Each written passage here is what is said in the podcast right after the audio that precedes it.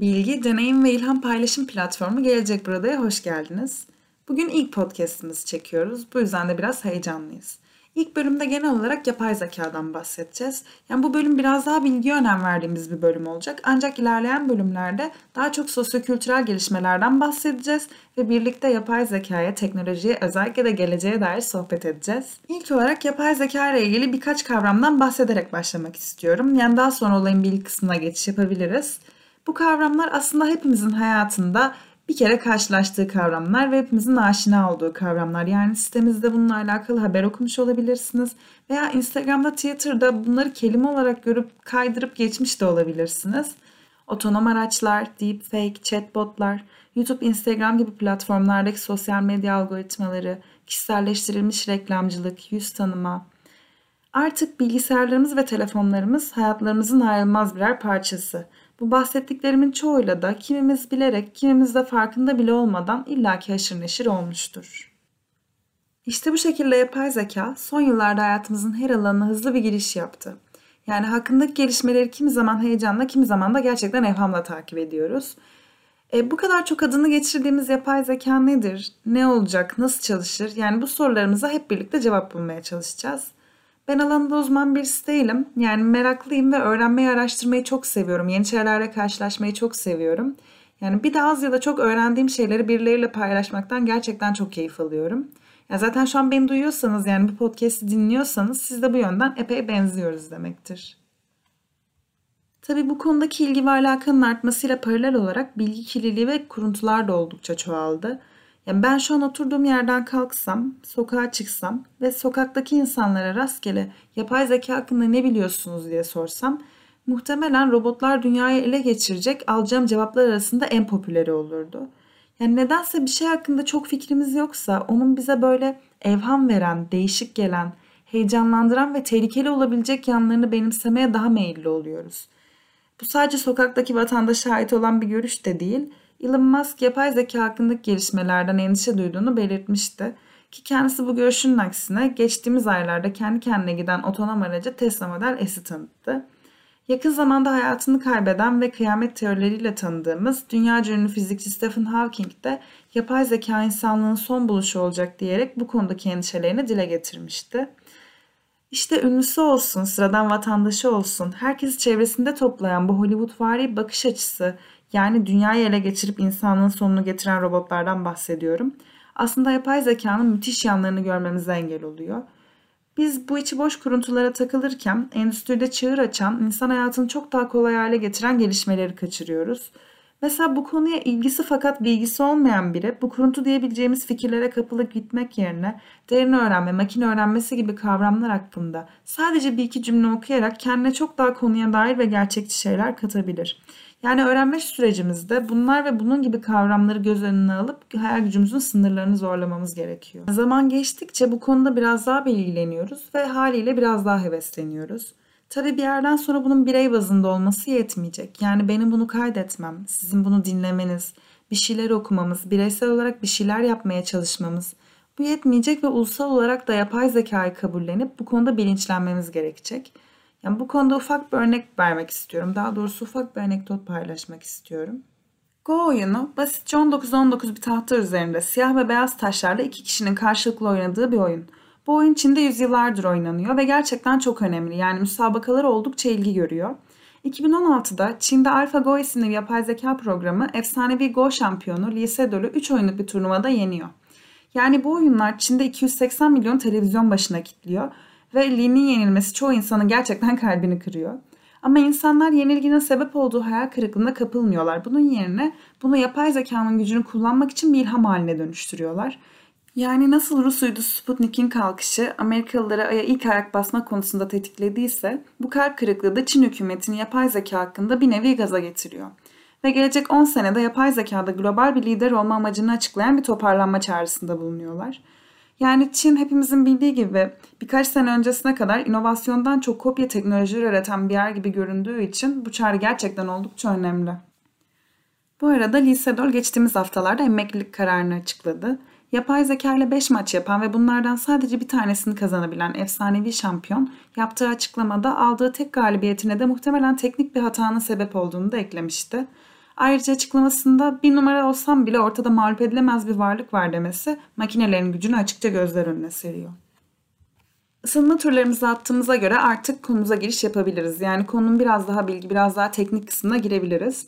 Yapay öğrenmenin en çok bilinen yolu e, makine öğrenmesi, bir de derin öğrenme.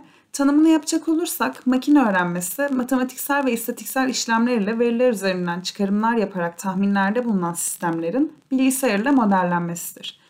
Bunu bu şekilde uzunca bir cümleyle söyleyince gerçekten biraz karmaşık görünüyor. Hemen basitleştirelim.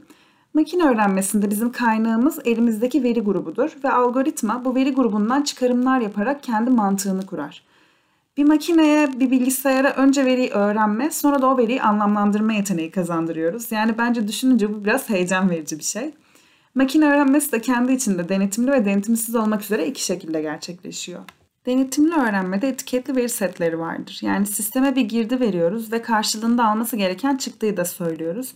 Eğer sistemin aldığı çıktı bizim tanımladığımızla uyuşmazsa hesaplamalar tekrardan ayarlanıyor. Bu süreç hata oranı en aza inene kadar da devam ediyor. Denetimsiz öğrenmede ise veri setlerinin belirli bir yapısı yok. Yani biz girdileri veriyoruz ve sistem sınıflandırması kendi yapıyor. İşte biz bu işlemlerin bir tık daha ilerlemiş haline de derin öğrenme diyoruz. Makine öğrenmesinin aksine derin öğrenme pek çok katmanda aynı anda işlem yapar. Bir grup makine öğretim algoritmalarını aynı anda işleyerek tek sonuca varmaya çalışır. Bunu basitçe şöyle örnekleyebiliriz. Yani günlük hayattan basit bir örnek. Varsayalım ki bir elimde portakal, bir elimde de salatalık var. Makine öğreniminde turuncuysa portakaldır, yeşilse salatalıktır veya yuvarlaksa portakaldır, uzun ve düzse salatalıktır şeklinde parametreleri teker teker tanımlayıp sonuca ulaşmaya çalışıyorduk. Oysa derin öğrenme bu parametreleri kendi kendine ayırt edip öğrenir. Yani bizim tek yapmamız gereken salatalık ve portakalın resimlerini sisteme göstermek. Sistem şekil, renk gibi ayırt edici kuralları kendisi tanımlar. Yani fark anlamak için kullandığı şeyleri dışarıdan almaz, kendisi oluşturur ve fark eder. Bu şekilde bahsedince çok kolaymış gibi görünüyor. Ama bilgisayarların bu ayrımı yapabilmesini sağlamak öyle hafife alınacak bir şey değil. Bu ayrımın en sağlıklı şekilde yapılabilmesini sağlamak için bilgisayarlarımıza oldukça farklı ve büyük veri grupları tanımlamamız gerekiyor. Farklı bir deyişle gerçek dünyada işler hallolabilmesi için olasılık ve özellik çeşitliliğini artırmak şart. Örneğin bir yüz tanıma sistemine sadece beyaz ırk görüntülerini verirseniz başka ten renklerini ayırt edemez. Bu tarz durumlar hem işlevselliği azaltır hem de etik anlamda sizi sıkıntıya sokabilir. Elimizde bir de yapay sinir ağları var. Yani bunlar bildiğimiz insan beynindeki nöronların yapay hali. Birbirine bağlı halde çalışan bu nöronları giriş katmanı, gizli katman ve çıkış katmanı olmak üzere 3 katmanda inceliyoruz. Giriş katmanı adından da belli olduğu üzere giriş verilerini alıyor. Çıkış katmanı da yine aynı şekilde çıktı verilerini döndürüyor ve bize bir çıktı veriyor. Gizli katman ise verilerle matematiksel hesaplamalar yapar ve bu katmanın sayısı birden fazla olabilir. Zaten derin öğrenmenin derin olarak nitelenmesinin sebebi birden fazla katmana sahip olması. İşte derin öğrenmenin en zor kısmı bu yapay sinir ağlarını eğitmektir. Bunun için de iki şeye ihtiyacımız var. Bir, gerçekten geniş bir veri bulutumuz olmalı. İkincisi de yüksek bir hesaplama gücüne sahip olmalıyız. Geçtiğimiz birkaç senede dünyadaki mevcut verinin %90'ını ürettiğimizde ve teknolojinin de ön alınamaz bir hızla geliştiğini düşünürsek bu iki gerekliliği sağlamak pek de imkansız durmuyor. Örneğin 2016 senesinde Microsoft T isimli bir chatbot için Twitter hesabı açmış ve insanlardan onunla sohbet etmelerini istemişti. Chatbotlar internet üzerinden sorularınızı yanıtlayabilen yapay zeka ürünü yazılımlar. Chatbot'un amacının gündelik konuşma yapmak olduğunu belirttiler ve ne kadar çok sohbet ederseniz o kadar akıllı davranacak ve bir yerden sonra da kişiye özel iletişim kurmaya başlayacak şeklinde eklemişlerdi. Ancak T 24 saat geçmeden ırkçılık, nazi sempatizanlığı, soykırım gibi kavramları ve küfür etmeyi öğrendi. Bunun üzerine açıkça doğrulanmasa da Microsoft sohbetlere müdahale etmeye başladı. Hatta bazı kullanıcılar T'in doğruyu ve yanlışı kendi kendine ayırt etmeyi öğrenmesi gerektiğini düşünerek Microsoft'u protesto etmişlerdi. İzlediğimiz bilim kurgu dizilerinden, filmlerinden edindiğiniz kazanımlarla yapay zekadan bahsedilince genelde aklımıza hep böyle insan özellikleri taşıyan robotlar, konuşan bilgisayarlar falan geliyor. Fakat yaşadığımız zaman diliminde araştırmaların ve çalışmaların büyük bölümü insan hayatını kolaylaştıracak akıllı sistemler ve araçlar üzerine. Akıllı evler, otonom araçlar gibi insanların gündelik hayatında onlara büyük fayda ve kolaylık sağlayacak, aynı zamanda da sosyal alanlarda toplum hayatını da düzene sokacak yenilikler hayatımıza girmeye çok yakın.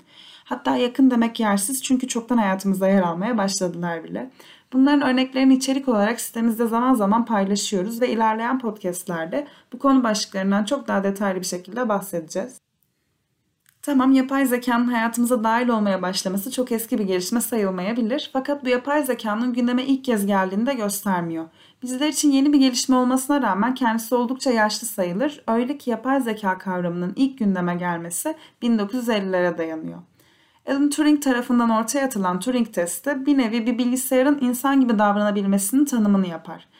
Yani Turing testi, testin sorularına verilen cevaplara göre testi yapan kişinin duvarın arkasından cevap veren bir insan mı yoksa bilgisayar mı olduğunu anlayıp anlayamayacağına dayanıyor.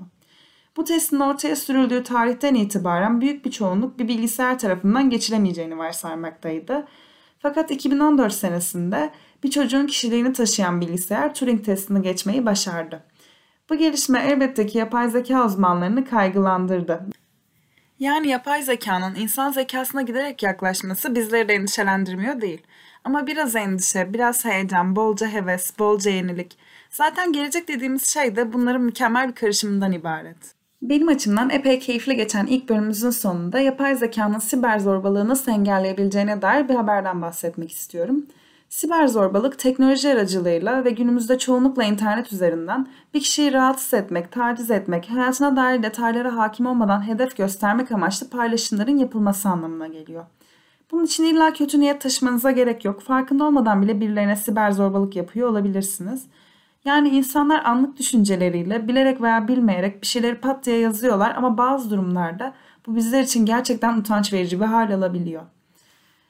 IBM mühendisleri bunun bir nebze de olsa önüne geçebilmek için küfürlü ve kırıcı yorumları filtreleyerek yerlerine daha olumlu alternatifler öneren bir algoritma geliştirdi. Derin öğrenmenin düzgün işleyebilmesi için gerçekten çok miktarda veri grubuna ihtiyacımız olduğunu belirtmiştik. Mühendisler bahsi geçen sistemi oluşturabilmek için yaklaşık 10 milyon tweet ve Reddit gönderisi topladılar. Algoritma girdiğiniz cümleyi direkt biraz daha nazik bir yoruma çevirmiyor, bunu bir öneri olarak sunuyor hani bak fikrini bu şekilde de ifade edebilirsin havası yaratarak farkındalık yaratmaya çalışan bu üslup düzeltici sistem ne yazık ki şu an sadece İngilizce kaynaklı olduğu için ülkemizde kullanılamayacak. Umarım en yakın zamanda Türkçe kaynakların bir araya getirilerek veri setleri oluşturulması hakkında adımlar atılır ve biz de bu sistemin nimetlerinden yararlanıyor oluruz.